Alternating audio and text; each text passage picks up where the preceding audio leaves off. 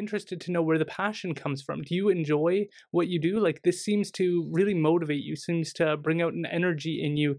Um, I've had uh, talked to people who they write a book, but they don't they don't have that spirit in it where they're like they this is what they wanted to do. This is the information they wanted to get out there. So where does that passion come mm, from? You? Well, a couple of places. Oh, I hope I can talk about it. but anyways, one is um I oh it's hard. Give me a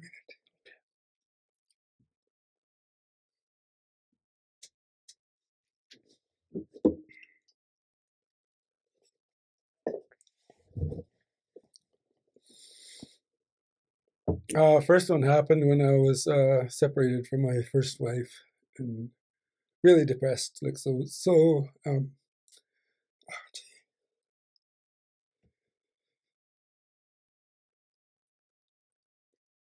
very much in love. Uh, very heartbroken. And I was living in a home where three of us all separated from our partners. And we're living in a big, brand new house, but it was empty. There's nothing in there. We didn't have a table, didn't have a couch. We had a TV. I just had a mattress on my floor in my bedroom because I, you know, separated and left everything.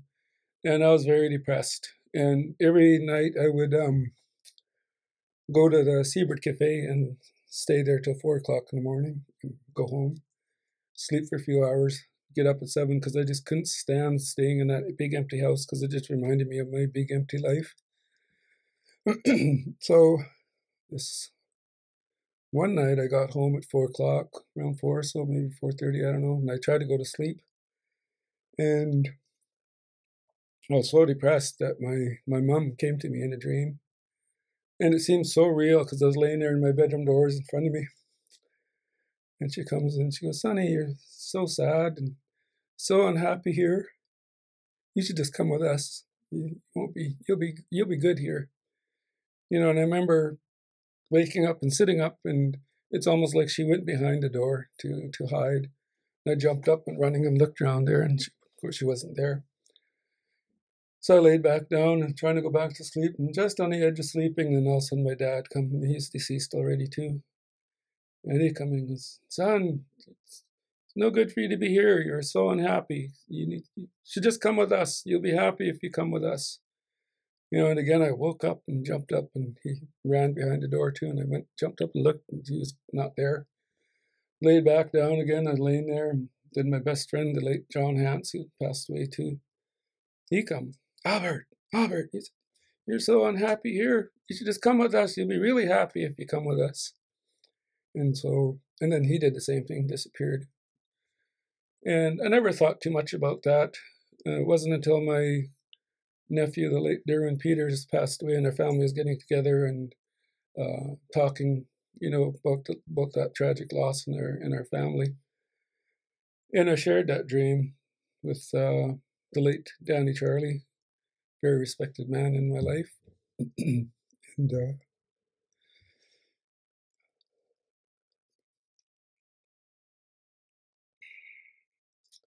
the late uh, Buster Joe. And I knew this because my dad had told me before, but I'd forgotten about it. And that's what he said is sometimes when you when people dream about people that are gone or deceased, that they actually come to you in their dream and take your spirit away, and then you actually die die in your sleep. So I'd heard him talk about that, but I'd forgotten about it. And it wasn't until I shared this dream. I remember Buster and Danny looking at each other and looking. They took turns talking, and they said, "You should have died that night." They said your ancestor spirits, your loved ones came and they came to take you. They're going to take you with them. So you should have died, but you didn't. So that means you have a responsibility. You have something to do.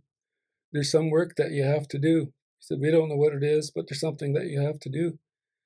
And so that's why they saved you. That's why they left you. So uh, I always think of that. That's a driving force. And the other one was um, interviewing uh, Sal Falmouth again.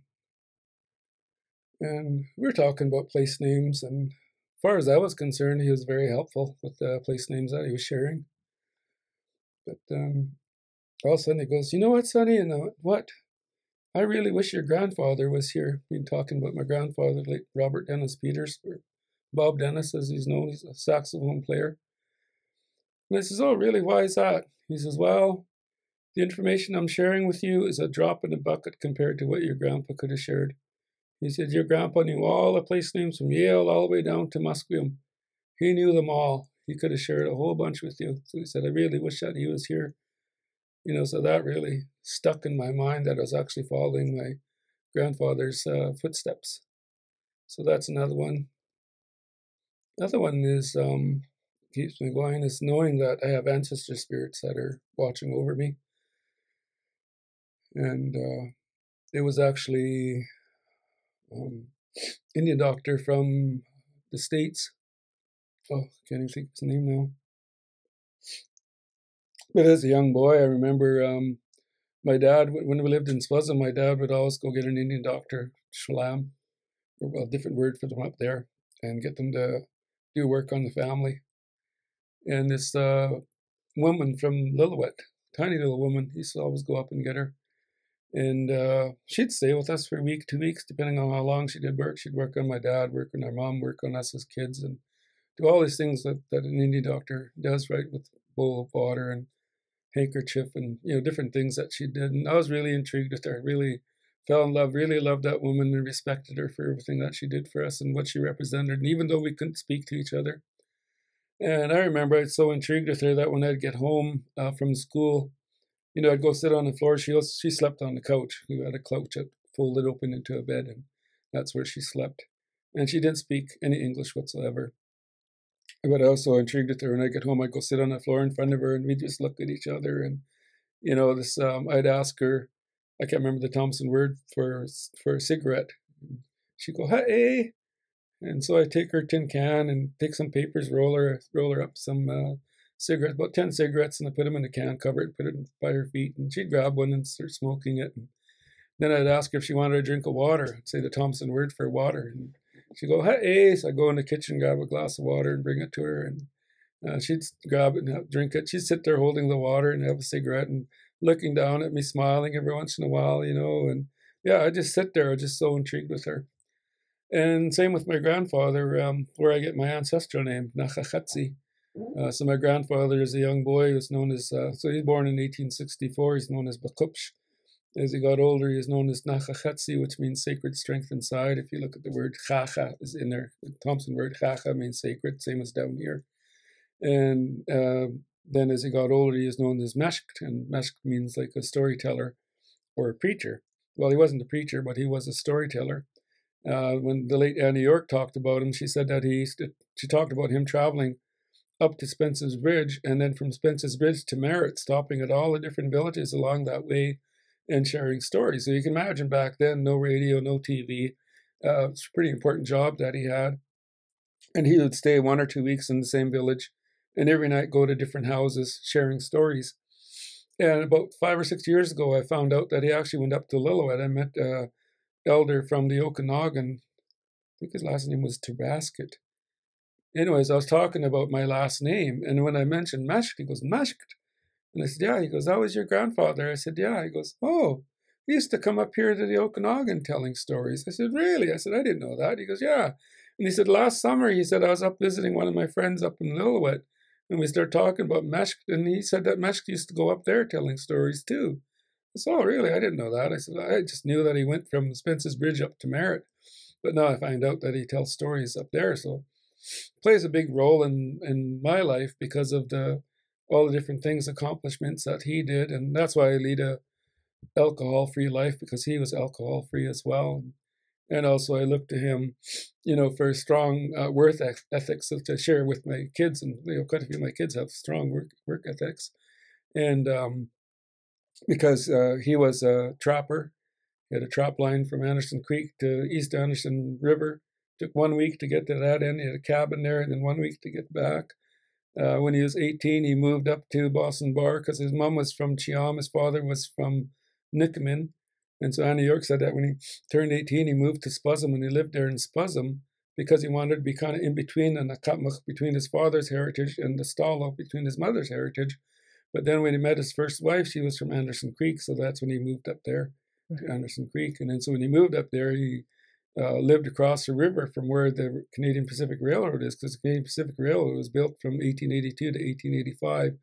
And he actually worked on building those. Uh, so if you ever go up there, you look across to the CPR side, you see those stone stone um, retaining walls. He actually worked on it. He used to cross by canoe to go across there and, and work there.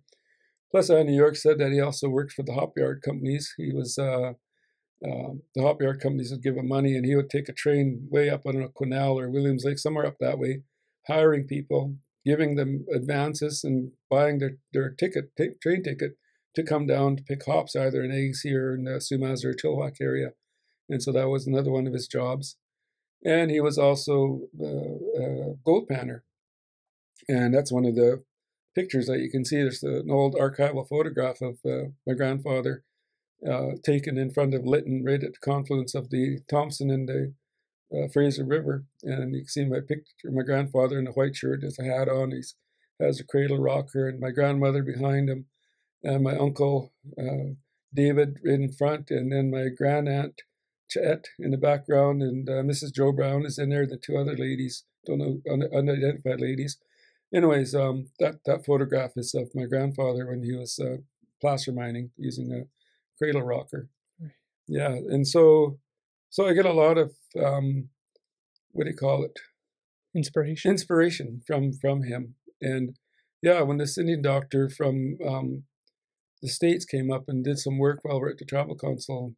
He was doing work, and that's what Indian doctors do. It's all about our spirituality. That's our spirituality is all about spirits, like taking care of our spirits. Like um, who was it in in uh, Old Pierre? I think it is talks about seven different spirits that we have. And um, anyways, everything it's all about that. Like so, if you look at all the different protocols that we have, that's what it's about. When you leave a cemetery, don't you can't leave your part of your your spirit in there. So the late Edna Bob said, when you walk out of the cemetery, call yourself. So that's what I do. You don't have to call out loud. She said, just say it, call yourself in your mind. So basically, what you're doing is collecting your spirit as you leave that cemetery. So when you're walking out the gate, in my mind, I go, Naxaxalhts'i, come on, let's go. You don't need to be here. Let's go. Right. So I call my spirit and take it. And that's the whole thing with the residential school thing that's happening. I'm really proud of my um, nieces and nephews and my daughter because that's what they did. Kamloops, they brought their canoe up there, and that's what they went and did. They actually, that's believe that's a teaching that we have. Bring home the ancestor spirits, right? And so they actually have aunts and uncles that went to school up there, and that's why they went up there, and that's what they did. They did a ceremony because they're really good with drums. They're really good singers. They have strong, powerful songs, and that's what they did. They called their ancestor spirits and brought their ancestor spirits home. Right. So same with that Indian doctor when he was doing work on me, and um, I'd never met him before. Kenny Moses, that's his name. Never met him before.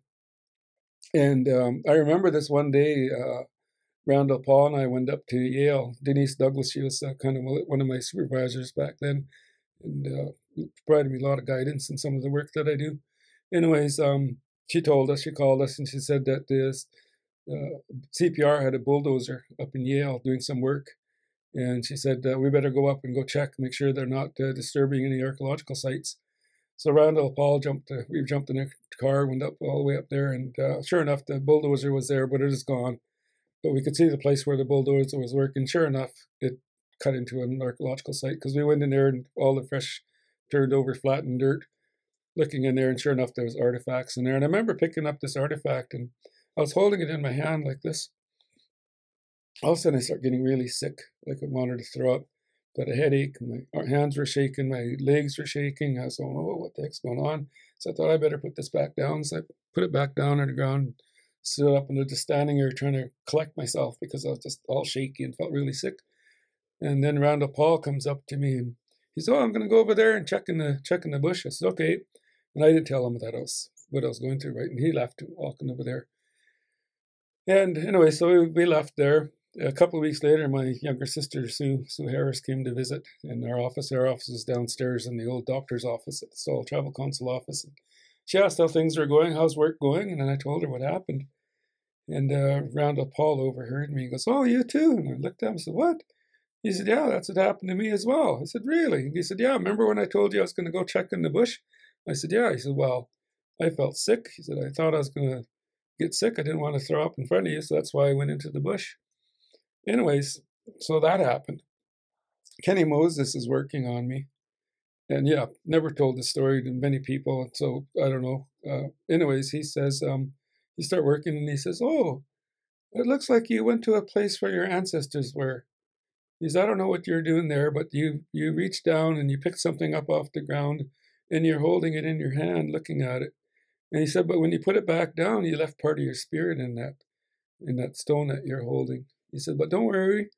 I went back there, I collected your spirit, I brought it back and put it back on you. So so you should feel feel a lot better. See, and that's what they do. So you watch Indian doctors that they're doing work. That's what they're doing is taking care of your spirits, right? Seeing whether or not, because they'll they'll look at you and figure out whether or not there's a bad spirit that's on you, or if it's a good spirit. If they find it's a good spirit, you know, they'll look at it, listen to it, all these different things, and put it back on you if it's something that you need, or if it's something that's bad that's creating a lot of harm to you, then they'll take it and bring it to the window or the door blow it out and say, okay, that you didn't need that. That was that was really holding you back, right? So we got rid of it, so you should feel a lot better now, right? So that's the sort of thing. But anyways, the other thing he said was, um, oh, it looks like there's an old woman uh, overlooking you on your left, over your left shoulder. She's always with you. Her spirit's always with you, watching over you. And he said, I don't know who she is. You probably know who she is. And I knew right away who it was. Yeah, but he says, yeah, because she's there watching over you, and um, you probably pray to her for for guidance and help, which I do, like that. And that's that old Indian doctor watching over me. So it was really cool. Like, like, wow, how does he even know about this old woman, right? And he said, and oh, and also over your right shoulder, he said, there's an old man. He said, I don't know who it is. You probably know who it is, but he's always there watching over you as well. And he said, I think you probably pray to him as well when you need help.